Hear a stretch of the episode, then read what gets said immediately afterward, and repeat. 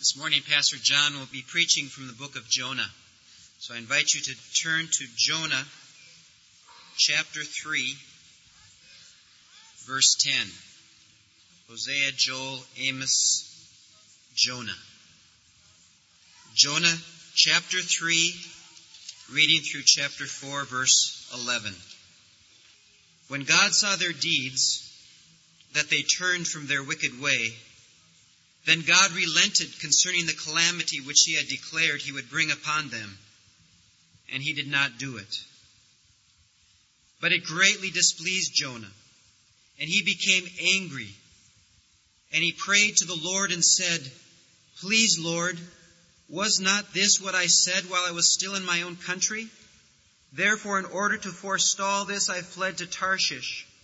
For I knew that thou art a gracious and compassionate God slow to anger, and abundant in loving kindness, and one who relents concerning calamity. Therefore now, O Lord, please take my life from me, for death is better to me than life. And the Lord said, Do you have good reason to be angry? Then Jonah went out from the city and sat east of it. There he made a shelter for himself and sat under it in the shade until he could see what would happen in the city. So the Lord God appointed a plant, and it grew up over Jonah to be a shade over his head and to deliver him from his discomfort. And Jonah was extremely happy about the plant. But God appointed a worm when dawn came the next day, and it attacked the plant, and it withered. And it came about when the sun came up that God appointed a scorching east wind, and the sun beat down on Jonah's head so that he became faint, and begged with all his soul to die, saying, Death is better to me than life. Then God said to Jonah, Do you have good reason to be angry about the plant? And Jonah said, I have good reason to be angry even to death. Then the Lord said, You had compassion on the plant for which you did not work, and which you did not cause to grow, which came up overnight and perished overnight. And should I not have compassion on Nineveh, the great city in which there are more than 120,000 persons who do not know the difference between their right hand and left, as well as many animals?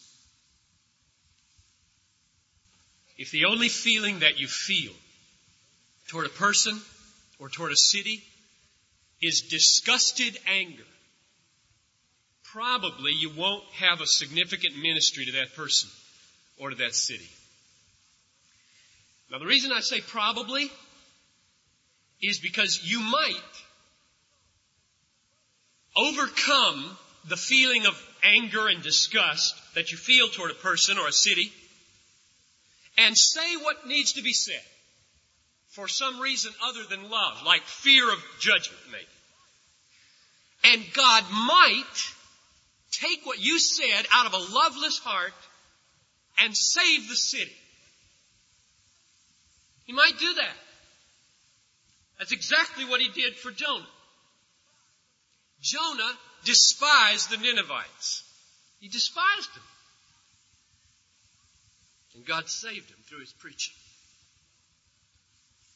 Now that's real important to see today, especially.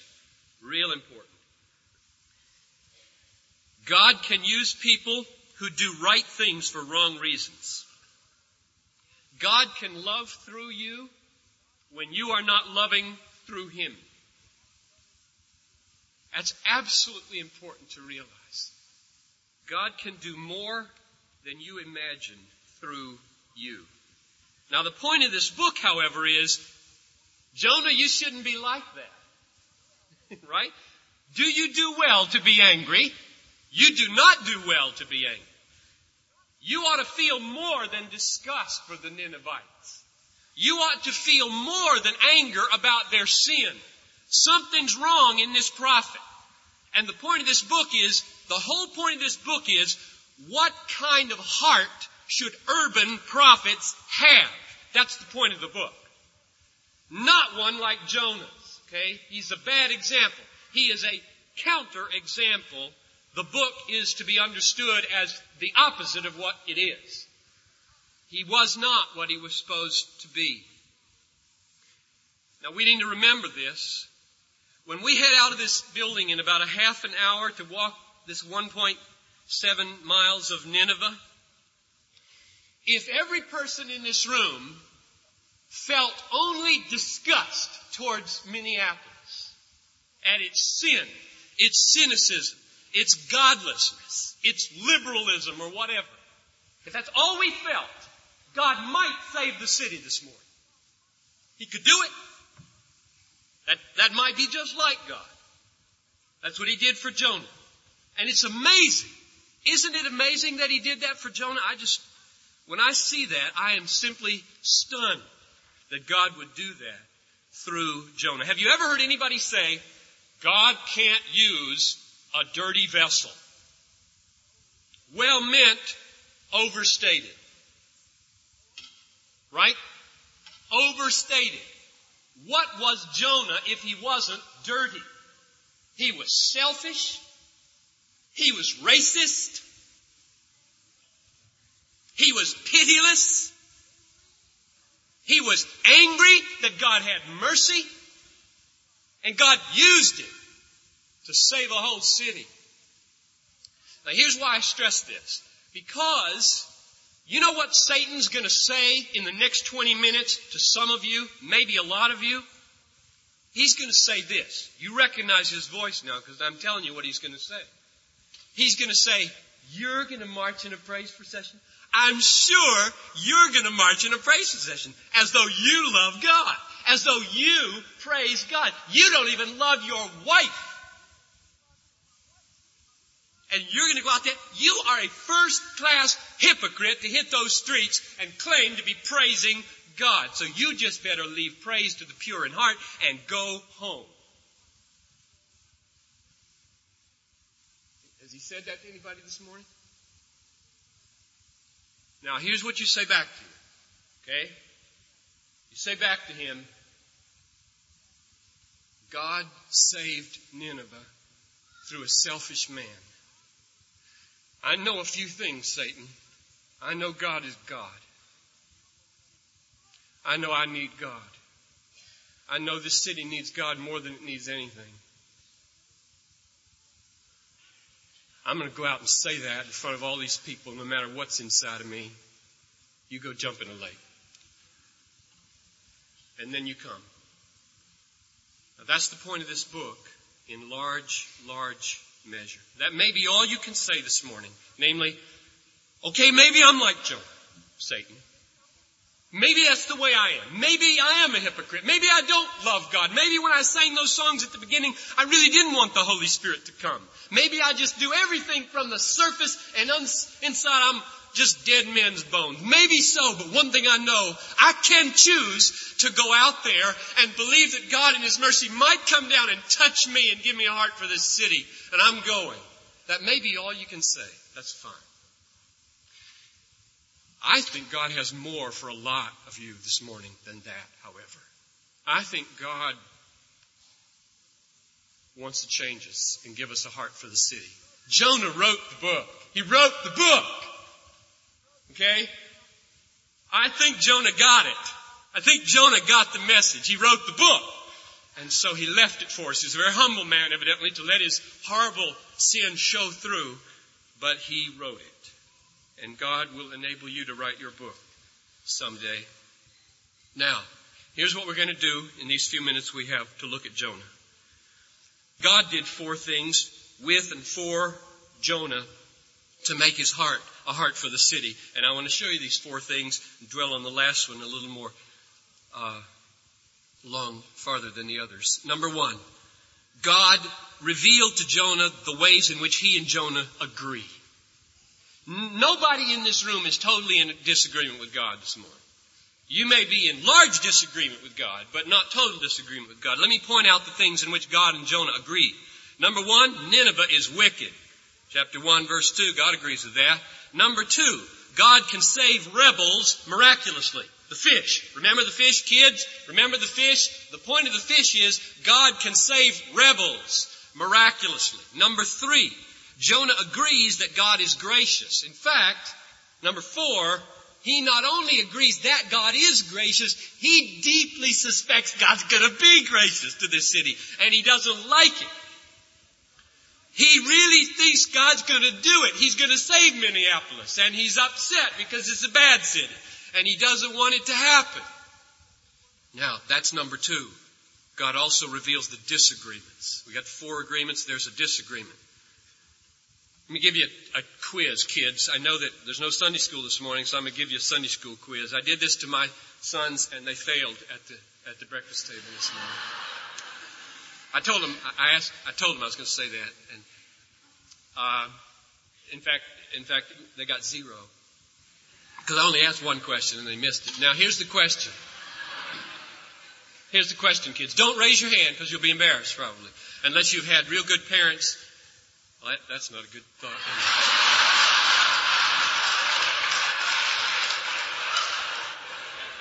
Here's the question. Why did Jonah, if I say Noah before this sermon is over, would you just forgive me? I know I'm going to say Noah one of these times. Why did Jonah not go to Nineveh the first time? Don't say it out loud. Just think it.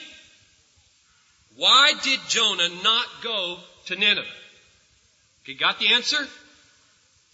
I wonder how many of you are saying, like my kid said, because he was afraid of the Ninevites. He was afraid. That's the wrong answer. The right answer is right here in chapter 4 verse 2. Let's read it. I pray the Lord, is not this, namely that you just relented and didn't judge these people, is not this what, what I said when I was in my country?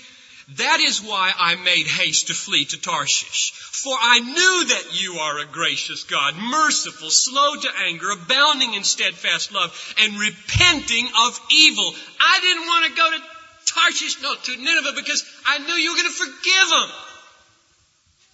Now, that doesn't come through in Sunday school somehow. Unless I'm totally wrong and have two really weird kids. It's not coming through in Sunday school that this is a bad prophet. He's a bad guy. Not just because he disobeys out of fear. There's not a word about that in the text. In fact, he's so brave he says, throw me overboard. This guy's got guts. He does what he doesn't like to do. He is merciless. He is pitiless toward Minneapolis and towards Nineveh.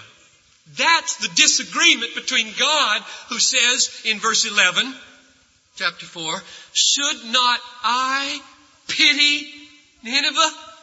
You don't pity Nineveh. I pity Nineveh. We don't agree, prophet. You're my prophet and we don't agree. That's the disagreement. That's number two. Now, number three, what God does is treat this merciless, pitiless prophet with the same mercy that he treats Nineveh. He treats his prophet with the same mercy that he treats Nineveh. In fact, Jonah's life hangs on the mercy that he despises. His life hangs on the mercy that he despises. Let me show you three mercies. You, you know them. Number one, the mercy of the fish, right? He was thrown overboard. He deserved to be thrown overboard. He should have drowned in with him, get another prophet, and God saved him with the fish. That's mercy number one. He saved him. Mercy number two, the plant. Now the plant doesn't, the plant is as important as the fish in this book. It's more important than the fish. But we don't, we don't talk about the plant. So let's talk about the plant for a minute. Chapter 4, verse 6. There's a plant in this story. The situation is, he goes through, he preaches, angry, self-centered. God saves him. He says, rats, they saved him. He goes outside the city. He sits down. He sulks. The sun is shining down on him, making him hot. And God causes a plant to grow up to give him shade. Look at verse 6. And the Lord God appointed a plant. That's exactly the same words for appointed a fish the Lord God appointed a plant and made it come up over Jonah that it might put shade over his head to save him from his discomfort. That's incredible.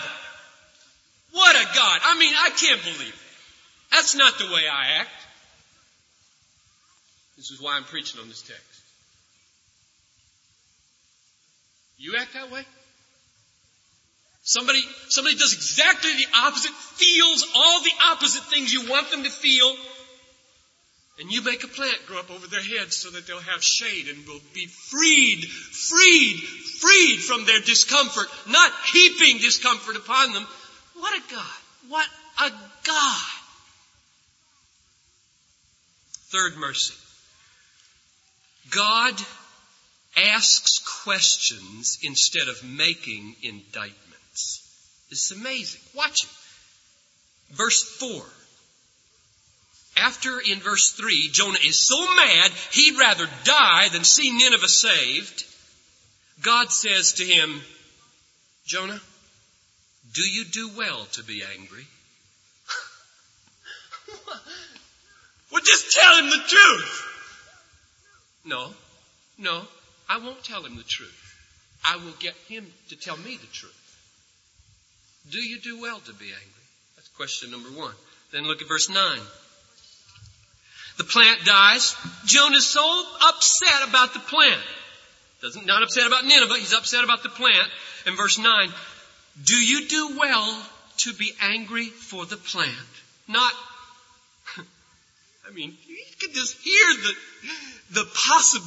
Jonah's life is hanging by the thread of grace that he hates. He's living on the mercy he despises. And so are we whenever we despise mercy toward Minneapolis. The last thing, the fourth thing God does is give reasons for why He has pity. And I just pray now that the Lord will touch us, touch me, you, with these reasons from verses 10 and 11 for why He has pity on Minneapolis and Nineveh. Number one, verse 10.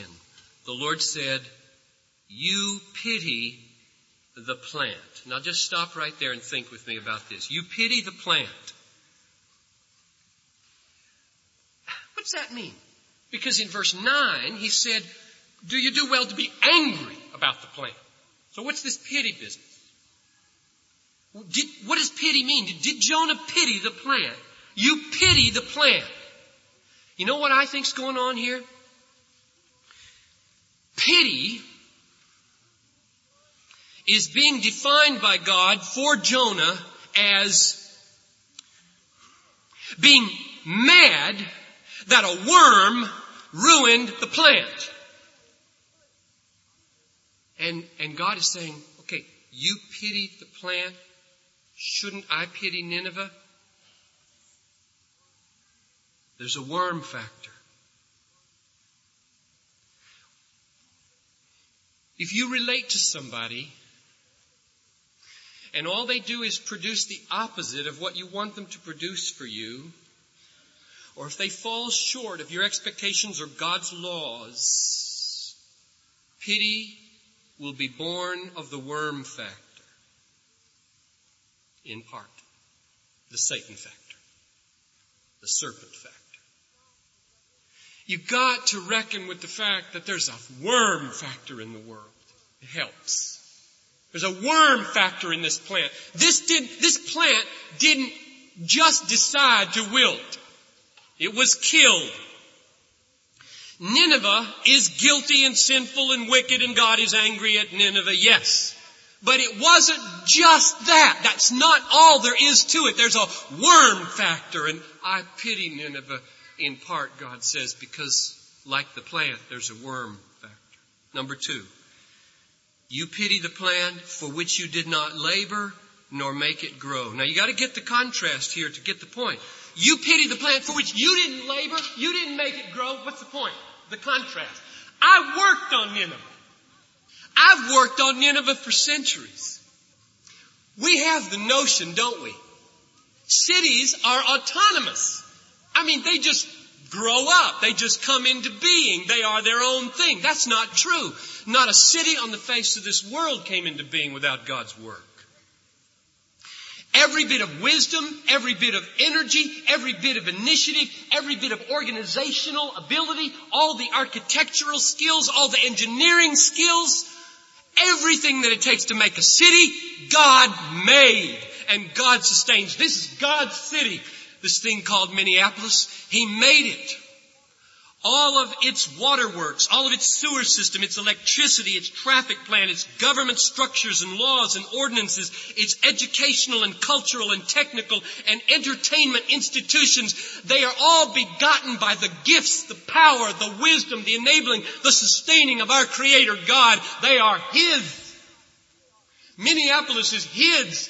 And this plant that Jonah is so mad has been taken away he didn't do anything to make it happen. And God's done everything to make this city happen. Therefore, He is very slow to judge the work of His hands. This is His city. He made it. He holds it in being. Its distortions are people be- because people took His image in their heart and twisted it. That's number two. Number three, Still in verse 10. You pity the plant for which you did not labor nor make it grow, which came into being in a night and perished in a night. Now what's the point of that? The contrast again. This, this plant lasted one night and it's gone and you're all upset about it. I've been working on Nineveh for centuries. You know the first time Nineveh is mentioned in the Bible? Genesis 10. It's an old, old city. And God's been at work in Nineveh for centuries, maybe thousands of years. You feel bad about that plan? I'll feel bad about Nineveh if it goes down. I've been investing 1,000 years of my heart into that city. They've been twisting and distorting and ruining all of my energy and all my gifting and all of my image, but it's mine. It's my city. And I've been working a long time. How old is Minneapolis? When did Minneapolis get started? Well, probably we could go back to the Indian culture. Indians here before we were here. God's been at work through an Indian culture here. 1680, Father Louis Hennepin, a Belgian, comes up the river First white man to ever lay eyes on St. Anthony Falls and, and there's an old picture. So interesting. It's preserved in my old world book, encyclopedia. An old picture of Louis Hennepin standing at the falls with a cross blessing this area. 312 years ago. Now I ask you, I wonder what inheritance we have in this church, an open door, and Wooddale, and North Heights, and Bloomington's Assembly, First Baptist, and you pick out a church you know. What, what inheritance we have come into because 300 years ago a man blessed this city. He lifted the cross of Jesus over and he said, for centuries to come, oh God, take this area, guard it, Banish evil from it. Bless it. Let there be a thriving city grow up here that's beautiful, that glorifies your name, that's filled with praising people. I believe we've come into an inheritance from Louis Hennepin. And who knows but that he prayed things for us that have not yet been fulfilled. I'm looking for them. I'm praying toward them. I'm adding my blessing. We're going to add our blessing. Just picture yourself walking through the city now in just a few minutes with Louis Hennepin, 1680, lifting the cross over this area and saying, bless it, bless it, bless it. Redeem it, save it, have mercy upon Minneapolis. Pity it with the pity with which you pitied Nineveh. Number four. There are just two more. Number four. Verse 11. And should not I pity Nineveh, that great city in which there are more than 120,000 persons who don't know their right hand from their left. Now that might mean children. A lot of interpreters take that to mean children who haven't grown up enough to know their right hand from their left. I, I suspect, however, that that's probably not what it means. Nowhere else in the, New, in the, in the Bible are children described as those who don't know their right hand from their left. And the generic word for human, Adam, is used here. And so I'm inclined to think what he means is people who are so morally disoriented. They don't know the simplest basic rights and wrongs. It's what Jesus was praying about on the cross when he said, Father, forgive them, the ones who just drove the nails through my hands, forgive them because they don't know what they've done. What do you mean they don't know what they've done? Well, they know they've done something, but they are so morally disoriented that it's not computing at all. They're killing the Son of God. That's what God saw when He looked down at Nineveh. People who don't know their right hand from their left morally. Knowing your right hand from, from your left is crucial for following basic instructions. So when you go out of here, turn right on 13th. When you get to 9th, take a right. When you get to 11th, take a left. When you get to Franklin, take a right. When you get to Park, take a right. When you get to 8th, take a right. Stop at Elliott. Go in to your right. There's the hot dogs. If you can't, if you don't know your right and your left, you're like a sheep who just kind of follows wherever anybody else goes and you get into big trouble if you have bad leaders that way. These people are so disoriented morally that when God says things like, thou shalt not kill, writes it right on their heart, they look at it and they, they kill. They kill their children. The book refers to violence. They kill. When God saw that, He doesn't just feel anger. He feels pity. Because there's a weakness factor as well as a worm factor. Psalm 103, He knows our frame. He remembers that we are dust. Finally, number five. This book ends in the most unbelievable way. And besides 120,000 people who don't know their right hand from their left, there are many cattle, animals, well, now that's strange. I could just hear the animal rights people with that one. Oh! You see? God puts animals on a high plane, equal to man. He doesn't want them killed. Don't eat any meat, etc. There's a problem with that interpretation. Number one, God ordains that cattle be killed every day in the sacrificial system. Number two, Genesis 9 3 says, He gave you all living things for meat. This is not an animal rights verse. Well, what in the world is it then? Here's my guess. I'm not sure, but I'll tell you my opinion. I think what God is saying is everything in that city, its buildings, its lakes, its parking lots, its trees, its beautiful clean air. I made, and I made it for a purpose to be used to bless man. The Sabbath is for man, and everything I make is for man's use, for my glory. I made cattle not to be destroyed in fire and brimstone. I don't rejoice in the cavalier, willy-nilly destruction of anything. I rejoice when everything I made is put to its appropriate use. When Sodom and Gomorrah were, were destroyed with fire and brimstone, everything died. Everything died. And God looks down at that even though He did it. And He says, I don't like to see the animals die like that. I have ordained animals for a purpose. For food. For pulling plows for being pets. I have, or, I have ordained animals for a purpose, and they ought not to be just swept away willy-nilly in the flood. And therefore, I don't delight to pour out judgment on Nineveh. I want things to fall in for their usefulness that I created them for. The point of all this now as I close is that in spite of sin, in spite of rebellion, in spite of immorality, in spite of the cynicism, and religious skepticism of our city, God pities this city. God feels pity for Minneapolis right now. And He's calling us right now to share His heart. It's not sentimental and romantic as though there's no anger. God's angry at Nineveh and He sends a message of gospel truth to rescue people from His own anger.